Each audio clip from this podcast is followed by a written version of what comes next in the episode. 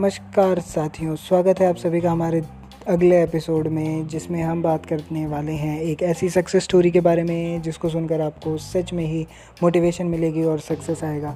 तो ये कहानी है स्टूडियो एबीडी बनाने वाले अभिजीत बंसोड़ की। जी हाँ, चलिए शुरू करते हैं इनकी कहानी।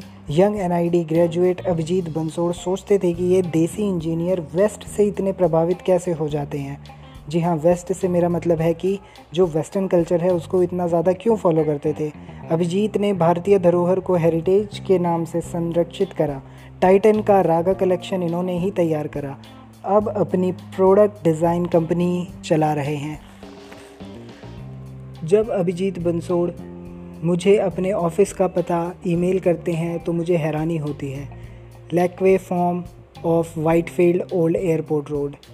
मैं बेंगलोर के दो घंटे के ट्रैफिक से होते हुए सुकून भरे इस इलाके में पहुंच जाती हूं। मुझे रोशनी मिलती है और ऑक्सीजन से भरी हवा मेरे स्वागत के लिए खड़ी होती है, और मिलते हैं एक बहुत ही कमाल के डिज़ाइनर। अपनी घड़ी दिखाइए मुझे, ये तो रागा है। ये बात हुई थी मेरे और अभिजीत बंसोड़े के बीच। मेरे से तात्पर्य है ऑथर। अभिजीत बच्चे की तरह खुश होकर कहते हैं, कमाल की बात है कि डिज़ाइन अभी अभी मिले एक अजनबी की कलाई पर अपनी ही डिज़ाइन देखता है। मैं बताती हूँ कि मुझे ये घड़ी क्यों पसंद है और कैसे ब्रेसलेट स्टाइल में घड़ी आराम से कलाई में उतर जाती है।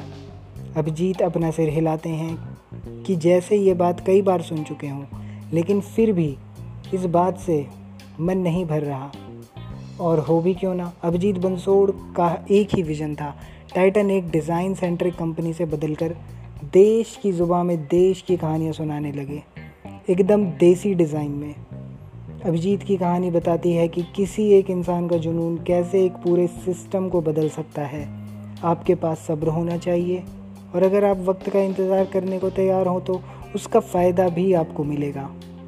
और ये भी पता चलता है कि क्रिएटिव लोग और अच्छे बिजनेस मैनेजर मिल जाएं तो दोनों एक दूसरे के पूरक बन जाते हैं, और सफलता का एक नया नया बड़ा राज एवं राग के संग सुनाया जा सकता है। धन्यवाद दोस्तों, इसी तरह के सक्सेस से भरपूर मोटिवेशन भरे पॉडकास्ट आपको हमारे इस पॉडकास्ट चैनल पे मिलते रहेंगे। अपना ध्यान रखिएगा। धन्यवाद।